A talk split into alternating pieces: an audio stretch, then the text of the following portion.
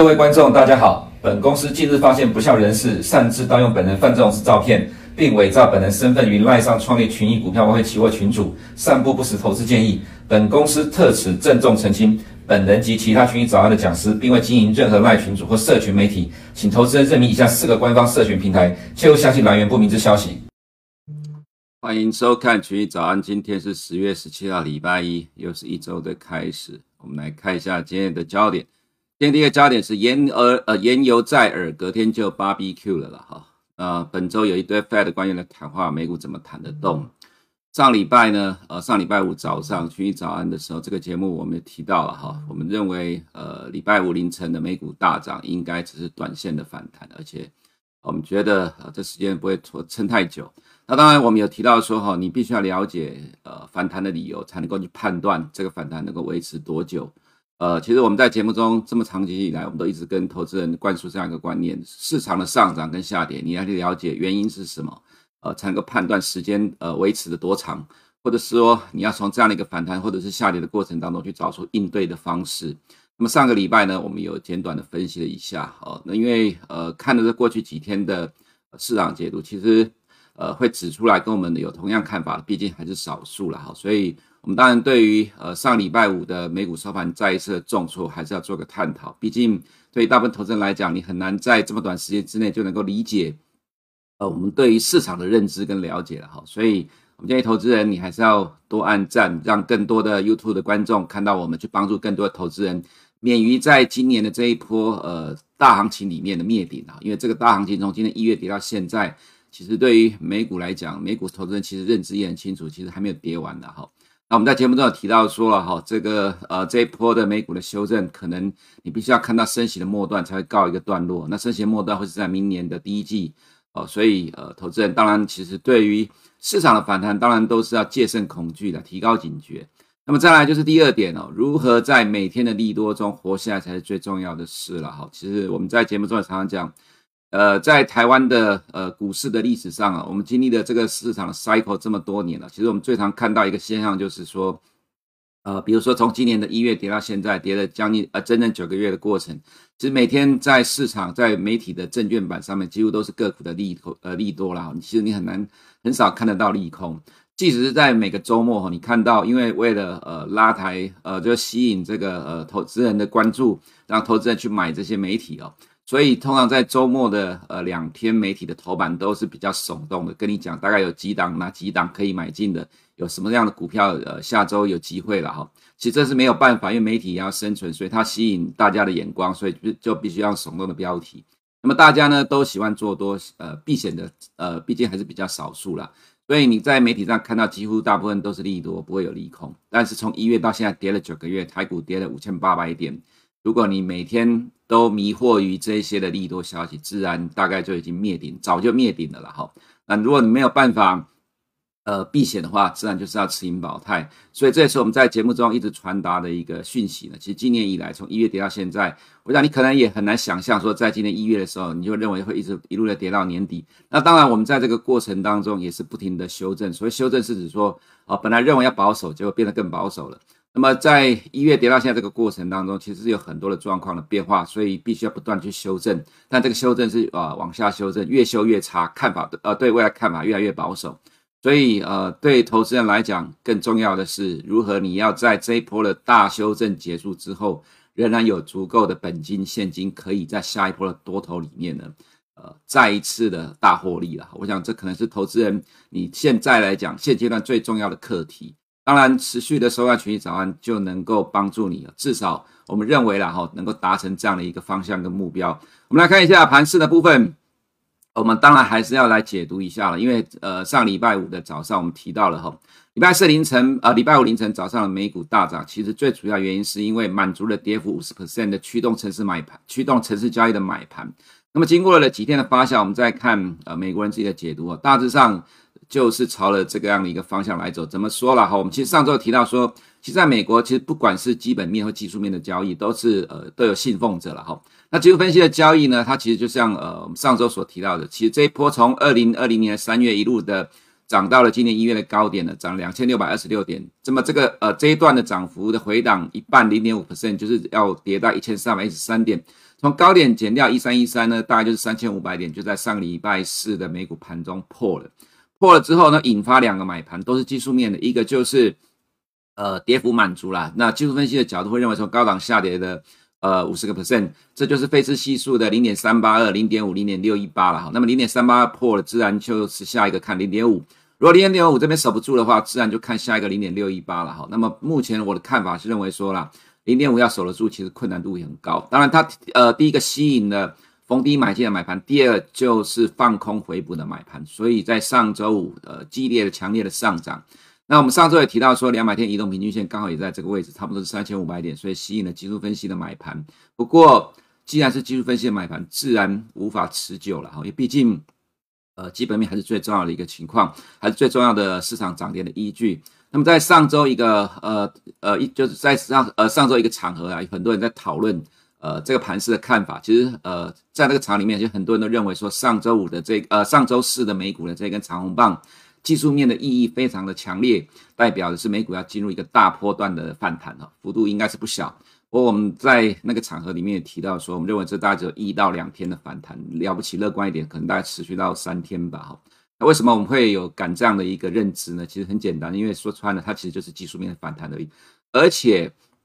另外一个重点是，可能很多人呢，其实即使每天看我们节目，也去忽略掉一个问题哦。我记得我们在上周的时候有提到说，哈，其实，在过去的两天，美股在呃亚洲期货、亚洲时段跟欧洲时段来讲，其实很明显都受到欧洲市场强势的反弹而带动。我们在看到在呃十月十三号礼拜四的早上，我们有提到欧股是今天美股反弹的主因。你只要去比对这个状况哦，其实我们当天都说过，所以不再赘述了。只要跟你讲的是，其实美股在呃礼上个礼拜四五呢，呃，就美国时间的礼拜三四。基本上它能够反弹，盘中的反弹，或者是礼拜呃四的反弹，它基本上都有部分是欧洲市场的影响。那么欧股为什么强力反弹？主要是因为欧盟各国对于俄罗斯的态度分歧，这是第一个了哈。第二个就是说，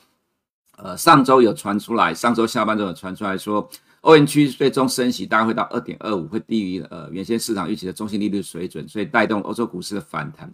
不过呢，你可以看到在上个礼拜五的美国时间，然后这个是。呃，我们把把这个上涨幅度就呃绿色的是欧洲股市盘中最高的涨幅是二点五九，那么美股的话最高涨幅是一点四一。那但是美股呢，在欧洲时段的时候其实是有呃涨幅缩小到大概剩零点五八 percent。呃呃，这是欧洲，这是欧洲呃，对不起啊，这个是美股了哈。那么这个下面这个这个是呢欧洲股市，那这里是美股，美股盘中最多有跌到负零点五八 percent，欧洲股市在缩小的时候有还有涨零点二六 percent，可是到最终后面拉起来。欧洲股市又涨了二点五九 percent，那么美股的话又涨了一点四一 percent，也就是说，其实欧洲股市的涨幅是比美股的幅度还来更大。所以当然，呃，其实，在盘面上你可以看到，就是说仍然是由欧洲股市在支撑美国股市。可是呢，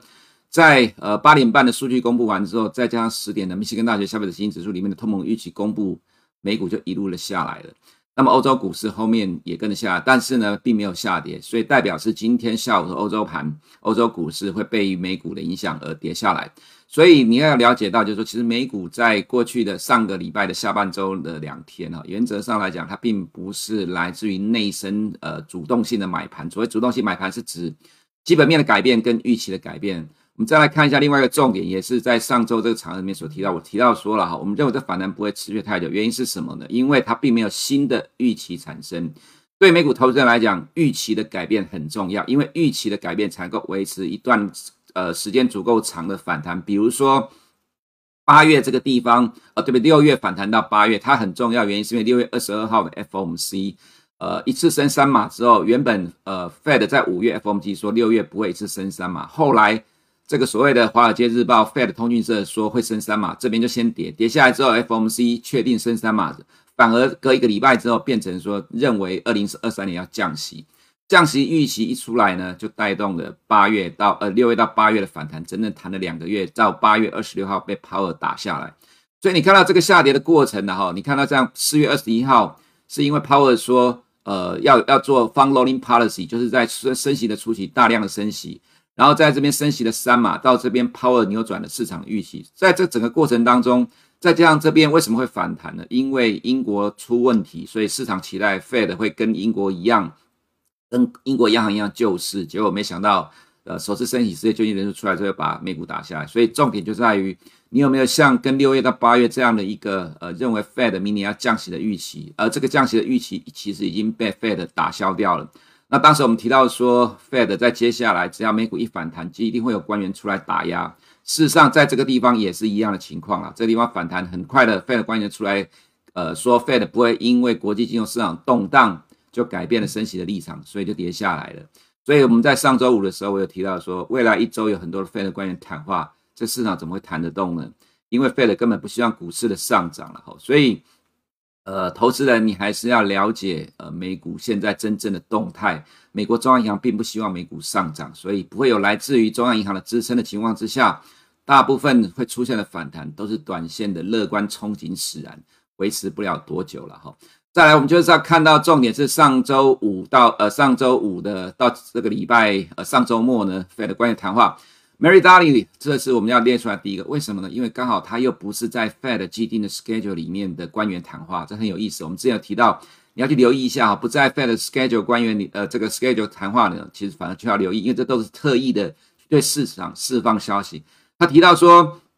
利率升到四到五个 percent 是最可能的结果，需要使 GDP 成长率放缓，劳动市场需要降温。讲得这么白了，那市场怎么会能够反弹得动？谈不谈也谈不了多久了哈。再就是 Lisa Cook 他提到说，Fed 需要持续紧缩政策，直到通膨趋缓。现在必须行动，未来才不用做更多。这其实就是我们在节目中常常提到的“长痛不如短痛”。对 Fed 来讲，现在唯一要做的就是把通膨压制下去，免得通膨拖得更久。但对不起呢，上个礼拜五的数据让美股大跌，原因是通膨可能拖了更久的一个稍一个小小的讯号出来了，哦，所以造成上礼拜五的大跌。这等下我们再看吧。来看一下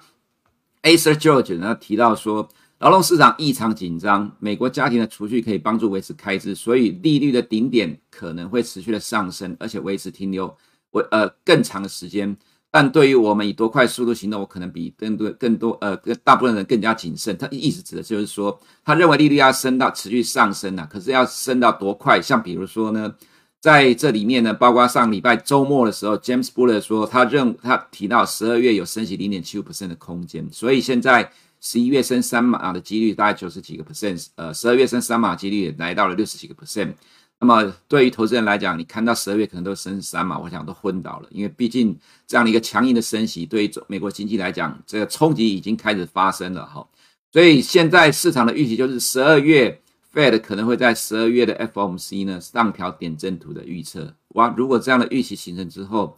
美股更不用谈的了哈，因为。呃，明年上半年的压呃利率可能更高，利率终点可能更高，那么更高的利率自然会压抑美国的经济成长了哈。所以本周还有这么多的 Fed 官员谈话，当然呃今天是十七号，要到礼拜三才会有这呃这么多的官员谈话了，但是呢。呃，因为已经是一个既定的事实了，所以其实投资人根本你不用期待会有多少的反弹了哈。即使是一天两天，可能没有什么 Fed 官员谈话，也有可能是在既定行程之外的官员突然出来讲的话，又会打压了市场哈。那么本周经济数据呢，会有 NHB 营建许可、新屋开工，还有首次申请失业救济人数跟成屋销售。那么通常在过去的这一段时间里面呢，房地产市场的数据对于市场、对股市、对金融市场来讲影响不大了哈。不过，呃，我们认为说接下来倒未必，因为毕竟这个部分，美国的房贷利率，三十年房贷利率已经来到七个 percent，接近了哈。这对于美国房市的冲击会更大，这会影响到美国 GDP 大概有差不多十五 percent 左右。所以，呃，这个礼拜这些数据多多少少还是影响到美股投资人的情绪的哈。那么看一下上周的重点，礼拜五的数据呢，影响到盘面的部分，零售销售总金额是没有成长的，数据持平，正反解读都有了哈。等一下我们来看盘面上，你就会知道为什么正反解读都有。但从结果来讲，仍然倾向是利空，以及美国的消费动能仍然强劲，Fed 被迫继续升息。在我们看零售销售月增率呢，这总金额实际上是零点零，虽然低于市场的预期，可是你要去想一个问题，就是说 Fed 从今年一呃三月升息到现在为止，美国的零售销售动能没有掉下来，这样的状况其实已经很强劲了了哈。所以这代表的是美国经济其实现在没有明显的降温。那么当然呃，未来 Fed 就可能被迫要持续的升息。在我们看到上个礼拜五的一个数据，有趣的是进口物价指数呢，实际上是六点零，低于预期，而且是大幅度的下滑。这个数据出来之后呢，造成的美股期货急拉，美国的债券殖利率也跌下来，因为这个数据意味着美国的通膨压力已经在趋缓了。其实进口物价长期来讲了哈，它的确呃跟着美国 CPI 是联动的，是领先指标。可是呃在今年来讲有不一样情况，就是在最近呃 Fed 要你注意的核心 CPI。因为美国的核心 CPI 的价格，呃，这个价，呃，物价上涨是来自于工资上涨推动的，这个部分进口物价所能使得上力又就有限了。所以这数据在出来的时候，上礼拜五八点半一度造成美元下跌，美元债券殖率，呃，美国债券殖利率下跌，不过最终还是上涨了。上在呃这个十点的数据，就是密歇根大学消费者信心指数里面通膨预期出来之前，美元呃美债殖利率就先拉了，恢复，呃，它反映的是什么？就是我刚才所提到的这个部分。零售销售其实实际的状况比预期的还好，因为它并没有掉，反而是维持不变的，代表的是经过了长时间的呃升级之后，美国经济仍然是强韧呃强劲的，消费动能仍然强劲了哈。所以在十点钟消呃短中期的通膨预期出来之后，就造成了加速下跌。它不是下跌主因，但却是加速下跌。数据公布加重了美股的下跌，通膨预期是下滑七个月以来第一次的反弹。下滑七个月以来第一次的反弹，这就是 Fed 所担心的担呃担忧，呃通膨根根深蒂固了哈，所以一度的下跌，结果开始反弹的。那么这代这代表是未来 Fed 要被迫做更多的紧缩货币政策。所以我们看到呢，十一月升三码的几率来到了九十七点二五，那么十二月呢升三码几率现在已经来到六十九点八了哈。这升十二月升三码，我想对很多人来讲会是更大的冲击。那么到明年二月的话，会升到五点零，这个数据呢是五十四点二五，但是呢，升到五点二五的几率也上升到了二十七点零。更重要的是，在三月的升息啊，我们可以看到的是四点七五的几率下降了，五点的几率呢，大概是比之前的稍微增加一点，但重点是来到了五点二五的几率呢，也到了十点七五了，这个在之前是没有出现的。所以这代表是市场的预期在升高当中了，在呃，那你啊，对不起，刚刚这里是十月十四号啦，讲错了，这个是十月十七号。你可以看到哈，五点二五的几率已经升到三十八点二了，升到三十八点二，比上周五的四十一点三，啊，稍微降，可是上升的是五点五了。我刚才讲错了，十七号这里五点五的数据都出来了。那么如果连五点五的数据出来了，就是代表的市场认为接下来要干嘛的，就是点阵图，十二月 FOMC 可能要调高点阵图的预测。我们看到 OIS 呢，其实在明年的三月，呃，利率呃这个上升到大概五点零的水准了，但是市场仍然认为明年下半年会降息的，但这个不用看了哈，只是要告诉你，OIS 呈现出来结果是这么样子。那么另外这一部分所看到也是四点九亿，所以整个市场对于明年的终点都已经调高了，呃五五点零应该是基本的目标啦，甚至有可能来到五点二五或五这个呃五点五这个水准啊，所以为什么美股会跌？就是因为市场看得更加的保守了，那么对于明年经济冲击会更大，所以自然市场弹不动了哈。那么来看美国两年期的公债殖利率来到了呃四点五呃四九这个位置就四点五了哈，但是因为明年的终点现在被推高到五点零了，至少五点零，所以这个还会有继续上涨空间。十年公债殖利率收盘站稳了四个 percent，就如同我们之前所讲的，避险买盘会让十年公债殖利率缓升，但终究会反映二零二三年的升息终点。站稳了四点零，自然上周五的科技股是重挫了啦。那么我们之前有提到，其实在这个地方，很多国内都说哦，债券殖利率回档了，所以台湾要反弹的。我说根本就还没有结束啦，这个还要继续的上涨，因为大部分台湾投资人看不懂美股的殖利率会怎么走了哈。所以我们在节目中一直跟投资人讲，你要小心美国的十年公债殖利率引主导的现在的美国的股市、债市、汇市。既然是这样的话，你就要去明了呃，去了解。搞清楚这债券殖率在反映什么方向，它在反映未来的升息终点的预期。所以现在市场预期如果在五个 percent 之上，现在距离还超过一个 percent 的差距，怎么可能现在十年公债殖率就会就此掉头往下走了？那是不可能的事情。我们在节目中曾经这个在某一天有提到说，用两张图来告诉你美股的动荡会到何时。原则上就是看十年公债殖率走势，你要能够看得懂、认知到这十年公债殖率会怎么走，才能够判断这样的一个市场的困境。会拖到什么时候了哈？这是 Bloomberg 的全球债券指数呢，跌了一大段了。这是我们另外一位分析师所提到的了哈。这个他们每个呃每个礼拜二在那边所提到的债市的问题，其实接下来没有错，全球的债市呢，其实才是现在金融市场更大的危机。所以当然市场的动荡还没有结束。另外是我们看到美国的不良债权在升级之后快速增加，这是周的资料啦，周的资料强调一下，在在前一周是暴增，单周增加了两千呃两这个两千四百六十亿美元了哈，所以利率快速升高的恶果正在开始慢慢的浮现了哈，所以我们就会说，其实对于美股来讲，恐怕你们还没有看到更糟糕的状况，所以这是我们刚才前面所提到的上周五的走势。这是十年公债殖率在零售销售公开进口物价公布之后掉下来，但后面由十年公债殖率拉起来，美元其实这边也跟着掉下来，但是后面就跟着十年再拉起来，然后在密大的通膨预期公布之后，继续的推高了。哦，所以盘面上你要看得懂它在反映什么逻辑了哈。所以对美元而言呢，拜登提到说美元升值不是美国的问题，是其他国家的太糟糕的问题，所以这个趋势上，呃，美元升值的走势还没结束。在周末，在华盛顿，美国华盛顿的这个 G 呃 G30 里面了哈，现在还有 G30 的组织。黑田东彦说将维持宽松货币政策以支持经济复苏，因为他认为日本的通膨是成本推动造成的，在二零二三年日本的通膨就会降到两个 percent，所以坚持维持宽松货币政策来呃支撑日本的经济复苏。所以虽然说铃木俊一讲说要不排除继续干预，但是我们认为是没有什么效果的哈。本周的焦点在美股的部分，呃，一大堆的财报了哈，但重点还是在下周。那么技术面、筹码面的反弹没有足以改变 Fed 态度的新预期，反弹无法持久。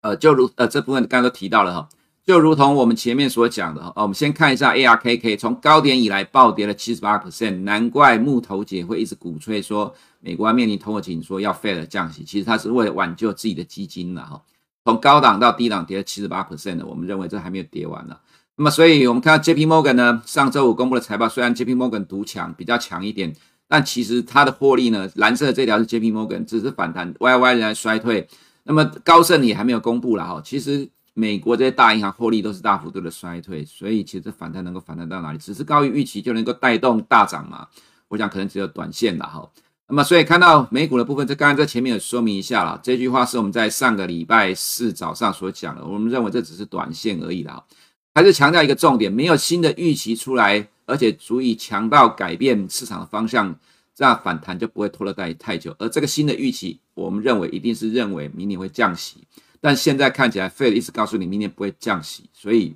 美股的反弹真的没有办法维持太久了哈。各个市场都一样，所以呢，殖利率上涨就造成科技股的重挫，纳斯达克跌了三点一个 percent，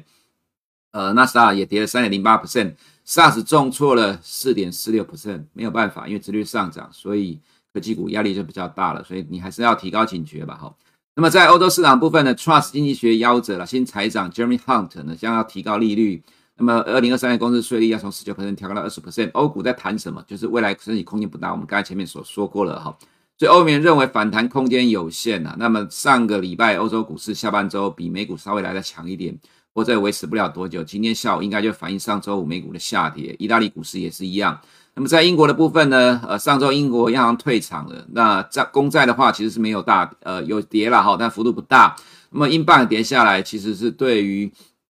Truss 的政策转向没有信心啊，认为英国仍然仍然未呃未来要面临很大的压力，所以这反弹空间有限，我们仍然仍然认为是看保守的了哈。那么英国反弹的空间也有限。那么，欧佩警仍警告，仍然可能进一步的减产，因为上个礼拜五的呃，这个原油又跌了，主要是需求面的因素，因为 IEA 下调了需求，还有对于全球明年的担忧，还有中国呃维持封控的政策，所以油价暂时就会在两百天线上下的震荡啊。天然气因为库存的关系不断的上升，所以还是持续的弱势，看起来暂时没什么行情，必须等到十一、十二月之后，天气是不是比较暖呃比较冷才有机会了哈。农产品的话，暂时没有什么波动，没什么行情。亚洲市场的部分呢，中国二十大的报告再度坚持动态清零不动摇了哈。另外就是坚持共同富裕，所以对于 A 股来讲，我们认为其实没有什么空间。那么恒生指数上周五呃有这个破底之后的反弹了，但是今天应该没什么意外的话，还是持续的弱势。外资虽然上周五有吹 A 股了哈，买了七十四亿，不过就是因为美股的凌晨反弹跟着吹而已，今天就会卖了哈。所以上个礼拜五的。人民币也贬值了，我们认为 A 五十其实谈不到哪里去了，即使是连外资也是被扒来扒去，A 五十就一样会被扒了哈，所以不用期待什么。回到台股的部分，呃，没有错，的确就是高兴一天呐。其实上周五一反弹，你看到礼拜六的媒体就变成歌功颂德，但是到礼拜天又变保守，因为美股是跌的。那么今天早上我看了一下市场解盘，也都变得比较保守了。事实上也是啦哈，我们其实，在节目中一直跟投资人讲，台股没有自己的方向，呃，因为呃，其实外资占的比重很高，所以呃，只要美股没有办法止跌的话，台股自然很难止跌。上个礼拜我们有提到说，除非美股休市停止交易，不然你多头一个都跑不掉。如果你不懂得避险的话，那你只会做多，自然从今年一月跌到现在跌了五千多点。呃，如果你从上报到下，大概你最好是没有融资了，用现股了，不然大概都已经呃断头赔光了啦哈。现阶段而言，上个礼拜五的台指期货的夜盘跌了两百多点，今天早上呢没有意外，自然是跟着上个礼拜五的美股的下跌。我想这样子不断的折腾下去啊，不断去抢反弹，到最后又破底哦。其实对于多方的投资人来讲，真的是煎熬。那么会搞到最后呢，呃，投资人不玩就退场，所以未来一定持续的成交量萎缩了哈。那么再来就是呢，因为现在市场变成是倒一边，倒向一边，指的说它并不是一个平衡的市场。那么对于想要避险的人没有办法避险，那当然他就会直接去卖出手上的现股，去减少未来亏损扩大、持续扩大的压力。这跟其实一般媒体上跟你解读的说，一旦出现了禁空令之后，台股的空方力量减少，它就会反弹，其实是截然不同的结果。当然，我们会告诉你实际的状况，是因为我们有实物的经验啊。我们当我们都操过盘，都知道，当你有手上持有部位的时候，你所能够去避免你的亏损扩大，一个就是卖出持股，不然就是用反向去避险。如果你连险都没有办法避了，你要看你手上的投资组合亏损不断的扩大。呃，如果对于不愿意束手就擒、呃坐以待毙的操操作者来讲，要能做的就是只有砍出手上的部位去降低亏损，因为每个操盘人都有老板，老板的老板也有老板，每个人都有压力。呃，最先感受到压力的一定是操盘人。你看到你的亏损不会持续过大，接下来你可能就是被 fire 掉了。当然，先砍股票吧。所以，对于投资人来讲，你要去认清了哈，其实净空令、限空令对市场绝对不是有正面的帮助。那也告诉你呢，这个市场未来可能就是量缩持续的弱势，所以投资人还是不用太乐观了。至少要等到美国的升息进入尾声之后，美股才会进入跌势的末段。以上是我们今天群益早的内容，我们明天见。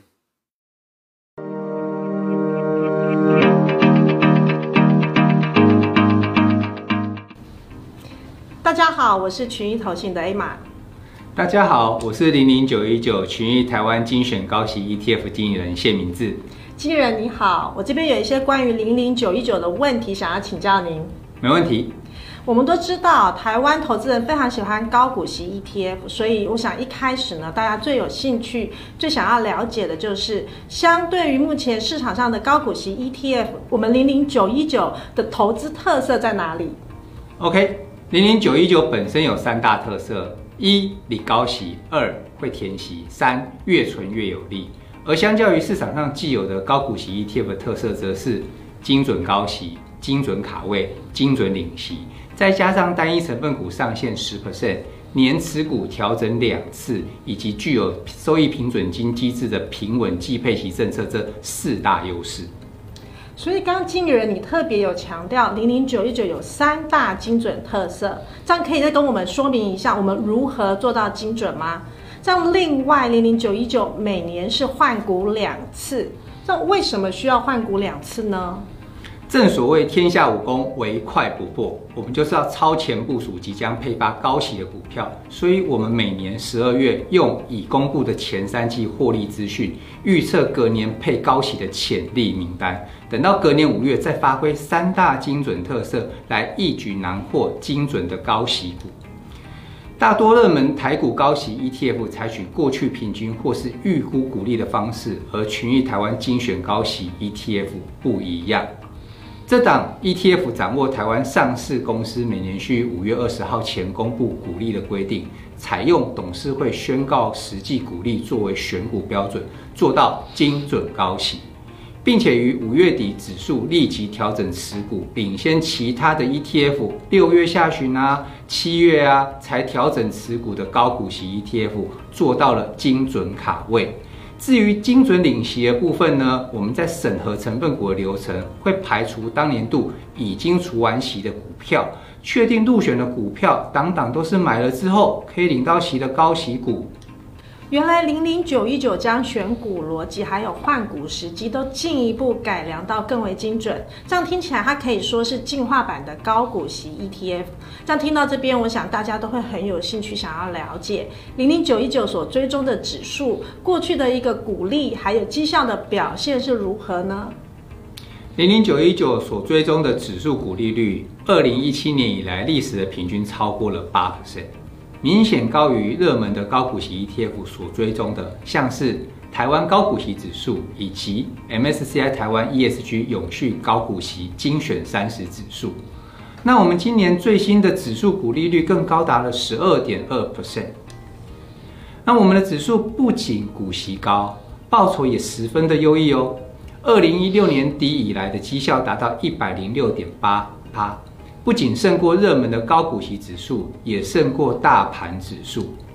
这样听起来，零零九一九有高股利的优势，但我想说，这个投资人长期持有应该可以发挥很大的那个时间复利的优势哦。这样根据我们的资料的显示，如果我们今天持有这个零零九一九所追踪的指数，如果我们持有一年，我们的年化股利率大约是七点九个 percent。可如果我们的持有时间可以拉长到五年，这个复利效果就可以让我们的股利率成长到十二点六 percent。哇，看起来真的是越存越有利。